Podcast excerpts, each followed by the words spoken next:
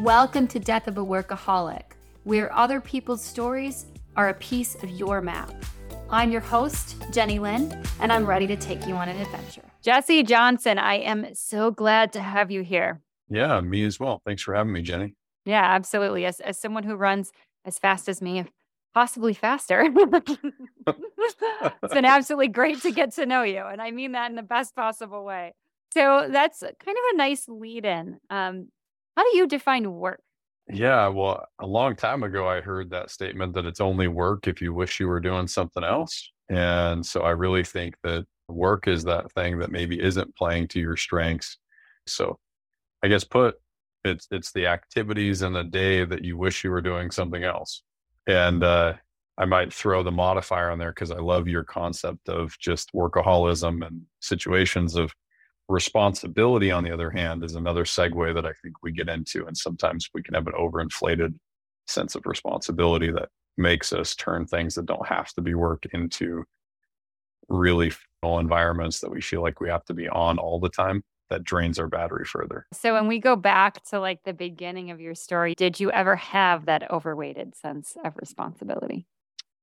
Yeah, I think that's the thing that rears its head every once in a while if I don't take things kind of captive and be intentional. I mean, as you know in my story, being an early father with adopting people, so it was a um, 20 year old single guy to a father of four in a six month time frame with a two year old, seven, eight year old, and a 16 year old. I think that came from the responsibility to change the world and save the world and and take it all on all right now and taking every little play session with the kids as an ability to train up the next generation of leaders and and model and i think if we forget that part of what we have to model for them is a healthy balance of our activities then we can drift into an unhealthy state so.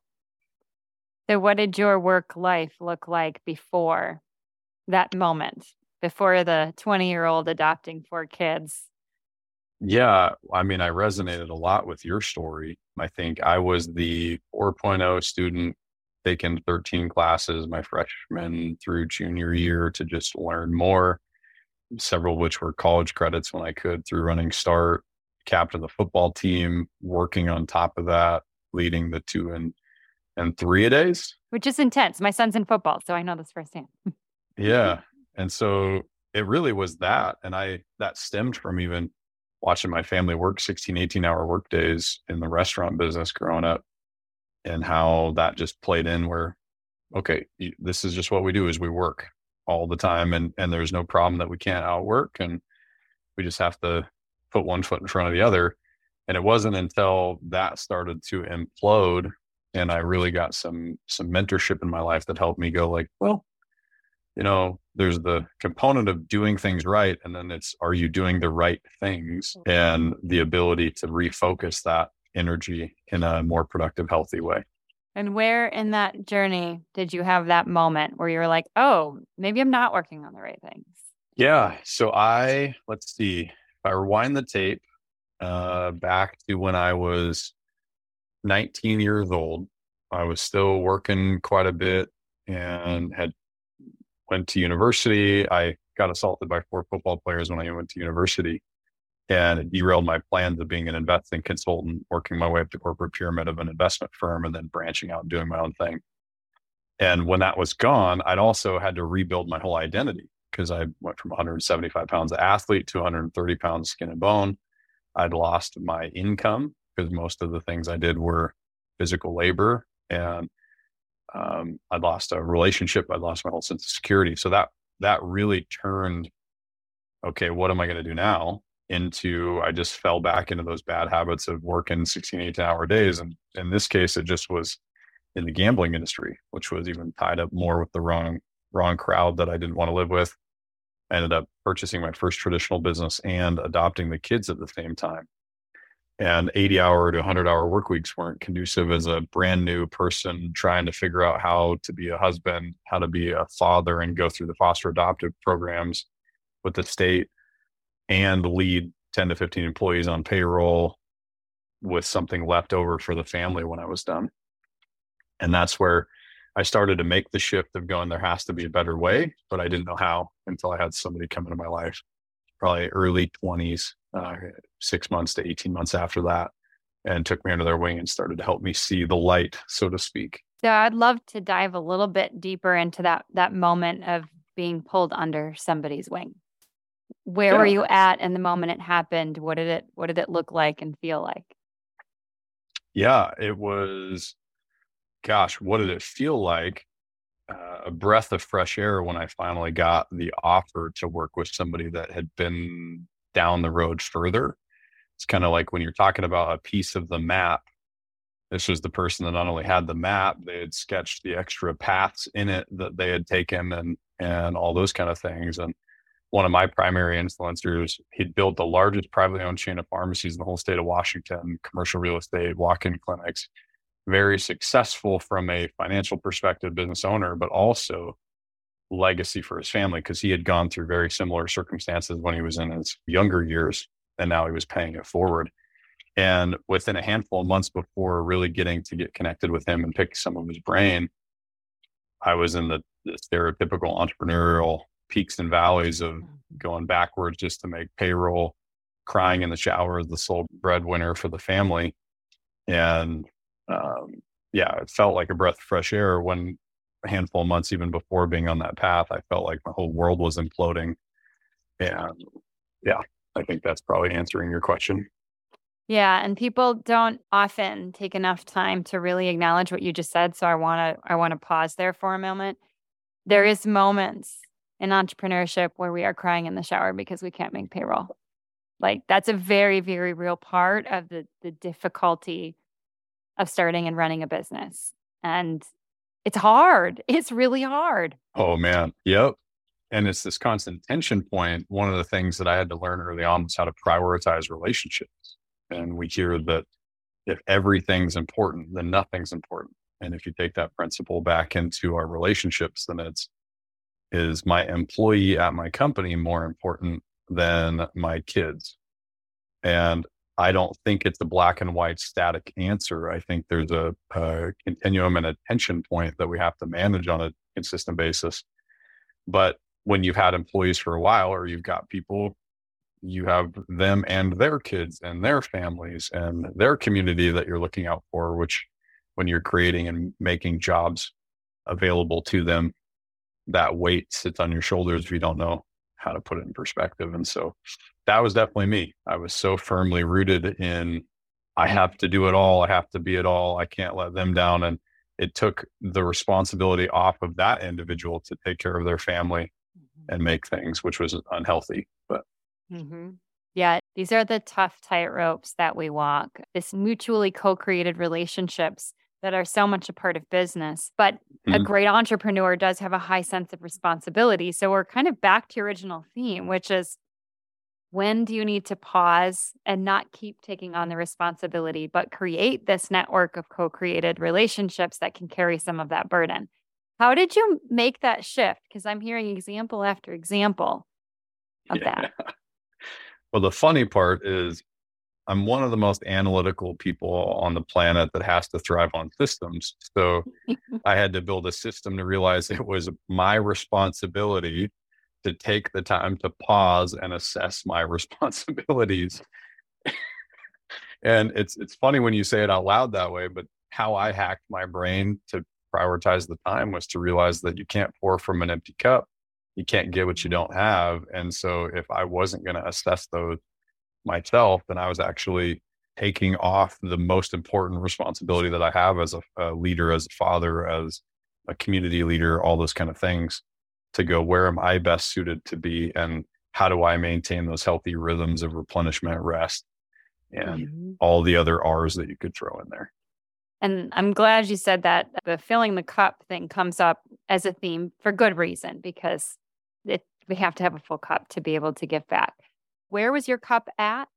Where did it need to be? And what did you do to close that gap so that your cup, specifically for your, like you said, your psyche, was full?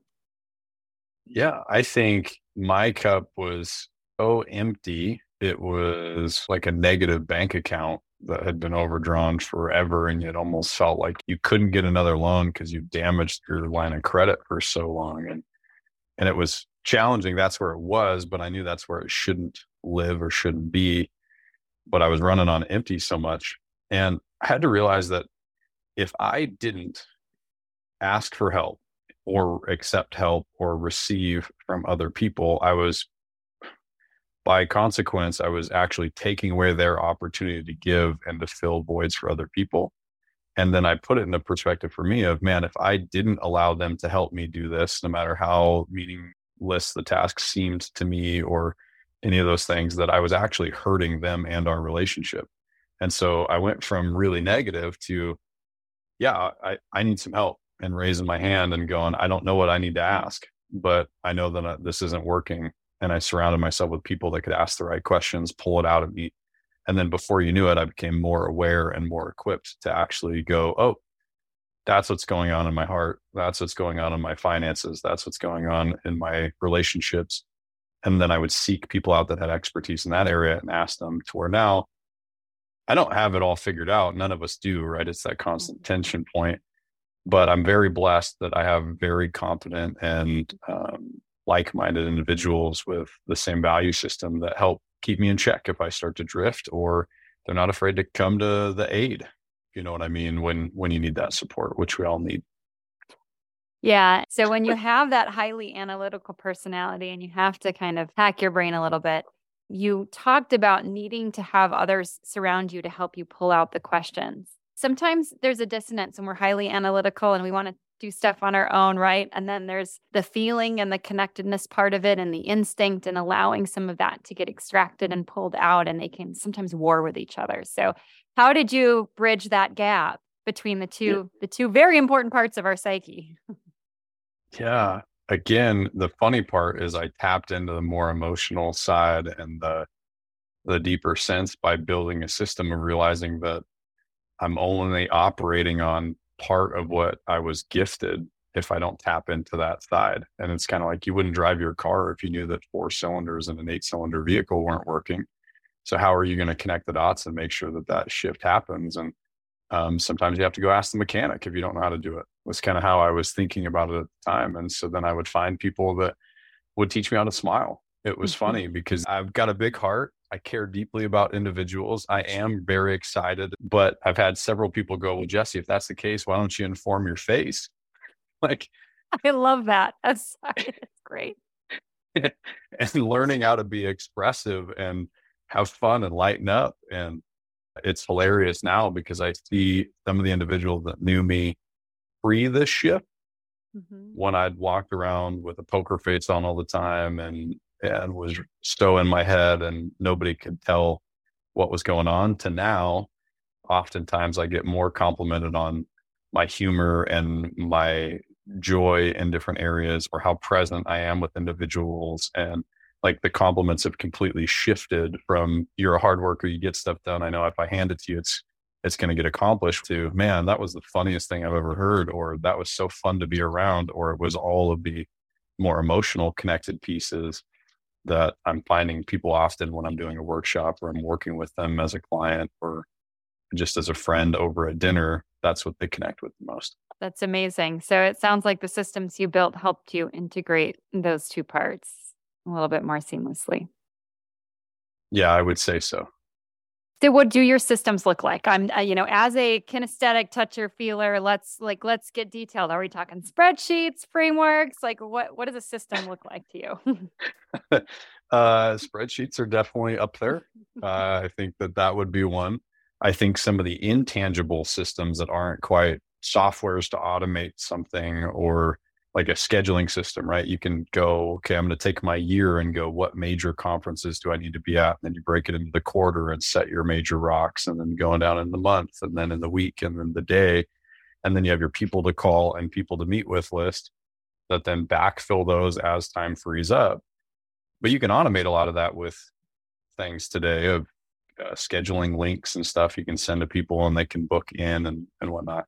I think the thought process systems and prioritization has been more the big ones that I try to lead people through, even to leveling relationships of level one being my future spouse and my kids, and going, okay, every decision I get faced with and every project I take on, I have to evaluate is this helping that level of relationships in a positive neutral or negative way, or is it affecting them in one of those paths?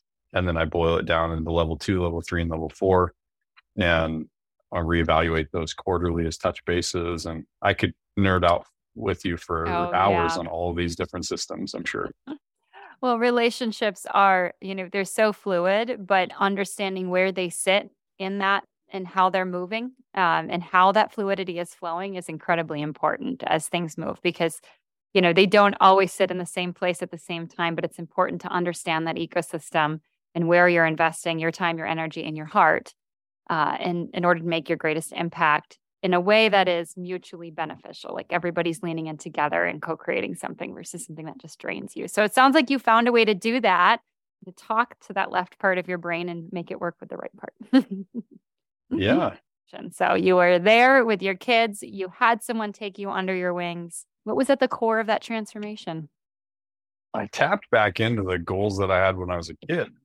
Right. And it was the, I wanted to change the world. I think the path that I picked when I was a kid initially was to be a professional quarterback in the NFL, not because I love football. I didn't even know at the time. I, I decided that's what I wanted to do at six years old.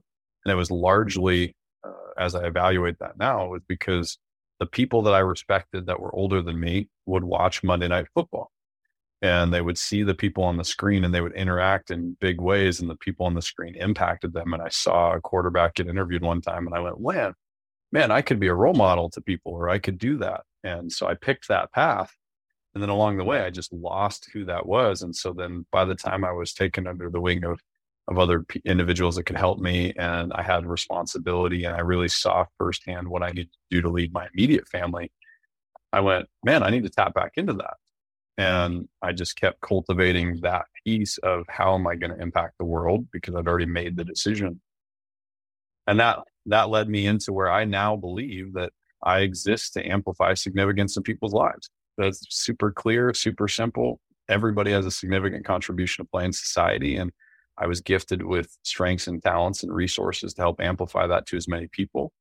There's lots of people that have different pieces of the puzzle and map that are all vastly different, but are all around these core tenets. Mm-hmm. And with the right examples, then we can start to go, oh, if they can do it, so can I. Or if they shifted that, then so can I. I can relate to that. And we start to make the necessary changes. So, yeah, that's where I, w- I went to they helped me clean up spiritually, socially, emotionally, physically, financially, realize that not one was more important than the other, but most people spend almost all their time on the financial component. So they helped me build a path to then get that piece almost out of the equation and build some assets that allowed me to have freedom and flexibility in my life to pick different opportunities. And now I just very am committed to that process of impacting and, and moving forward with people and and screaming it from the rooftops that just because it's been this way, it doesn't have to continue to go that way. Or just because that might be your history, it doesn't have to be your destiny. Like you get to pick. Uh, yeah. And I'm really glad you talked about solving the financial first. We tend to spend too much of our time there, but also there is a reality that if the financial isn't to the point where it can physically provide your needs, it makes it very difficult. I was talking with a group of entrepreneurs over this last week at a conference I was at about the veil it can leave over you um, if you're concerned about money. And so, how did you take that problem and say, this is what it needs to look like for me to let go of this and start moving into these other areas that I also have to focus on? Man, that is a great question. Now, um, I'd also point out like that is the tension point on when it comes to the financial walk of life. You have a couple of extremes, and one extreme is people that are so frugal, never they're so risk averse. They're so detailed, dot the I's, cross the T's, all the investment, everything. But it's super selfish, in my opinion, because it's all about them. And then you get to the other end of the spectrum, and there's the people that are like, ah, fast and loose. So yeah, I'll put it on a credit card. It's all going to work out and, and everything. But then they end up being a burden on their family sometimes if circumstances don't change or they don't transform. Me, it was back to the okay, let's build a system well, I need to be awareness of where my money's going. I need to be aware of or drive awareness to that. And then I need to drive awareness to how much money do I actually need, not just want. And that I think that's another one where oftentimes people go, Well, I really need this. Well, no, you don't. And then once I did have those needs, and then, okay, well, what do I actually want? That gives you a gap of if this is what I need to make, this is what I want to make. Then you can start to reverse engineer that of is the revenue model I'm currently participating in going to help me get there faster, more efficiently, or with less risk? Um, will it ever get me there at all? If the answer is no, I need to shift. Yeah. And I think it's insane because we we have all these circumstances in our daily life. If somebody plugged in GPS coordinates, for example, and they put in two different key coordinates where they're currently at and then where it is that they want to get to. And then on a lot of modern day cell phones for people that have smartphones, it's that gives you also transit op- options. Are you walking? Are you riding a bike? Are you taking a public transit? Are you flying? And all of those are very different vehicles. Well, a lot of people are in a revenue model that will never get them to their goals, but because they've never evaluated how much money they need, um, which is kind of where they're at, what kind of goals that they have that they're stretching towards. They don't know how to pick those. And I think that once they understand those, then you can get people around you, uh, whether it's a coach, consultant, a mentor, anybody like that, that can come alongside and go, Hey, have you thought about these transferable skills going into this market or restructuring it this way? The same way that somebody would do a remodel on their house when they start to have more kids and they need more space. It's just a changing situation that starts with making the decision that you're going to do the awareness that you're going to get aware of what your circumstances landscape is. I agree completely. We undervalue sometimes a sustainably growing business that is healthy from the get-go and makes adjustments when it's not um, and valuing that over the sides of the pie shall we say so it's one mm-hmm. of the mm-hmm. philosophies that helped me a lot in my last business was focusing more on sustainable growth versus um, I'm going to run after a bigger and bigger and bigger pie. Um, I can honestly say, yes, I never was rich, but I never didn't make a solid profit and a full time income the whole time I had that business. And that's really what most of us want, right? when we first met and I got to listen to your, I think it was episode one of your podcast, and you were really sharing a lot of your story. And you talked about getting into work and how you didn't struggle with a lot of the challenges that most people had, even though you weren't a unicorn founder and things like that. And I think that comparison disease gets in for a lot of people today that that makes them get back into workaholism.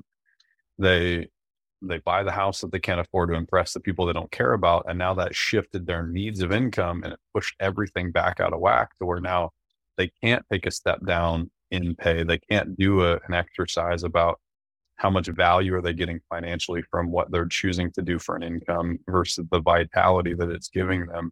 And you can build all those systems and still be running harder than you need to. And I think that was what really hit me the most was, man, I don't, I don't want to wake up five years from now and hate everything I'm doing. So how can I lay the blueprints now? And it's easier to fix it on, on paper in this, this plan than down the road, even without a crystal ball to know exactly what the economy is going to do or what's happening next.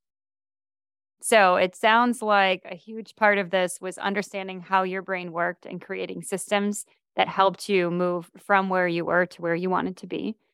Surrounding yourself with other people that were a little bit ahead of where you were that and allowing them to help you and vice versa you've spent a lot of time helping those who are trying to walk the path that you've walked so being able to take not only help people but also accept help from others and then getting really clear on what you actually need and actually want and architecting a balanced work and life that enables that i think that's i think that's great so, what's the one thing that you learned that you really want people to walk away from this with?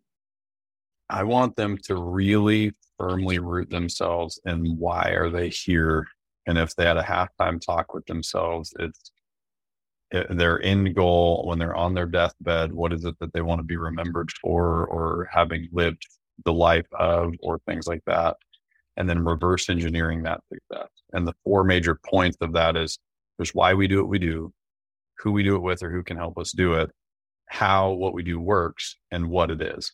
Well, thank you so much, Jesse. Your why showed up today, and I'm super grateful to have you. Jesse is the founding CEO of Champion Empire.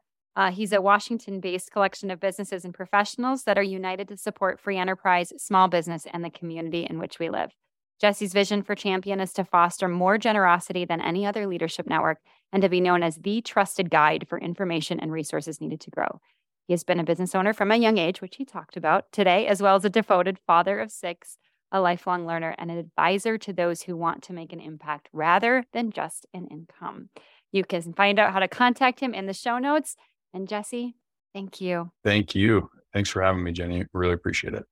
My pleasure. Thank you for joining us on Death of a Workaholic, where other people's stories are a piece of your map beyond workaholism. I'm your host, Jenny Lynn, and if this was a valuable addition to your map, then please like, subscribe, or follow, or sign up for my newsletter to get updates when new episodes are dropped. You can reach out to me at podcast at jennylynnerickson.com, or you can go to my website, deathofaworkaholic.com. If you have a map that you think would be valuable for other people, then please reach out and see if we can book you on the show. That is podcast at jennylynnerickson.com or deathofaworkaholic.com. And I can't wait to see you on the next drop.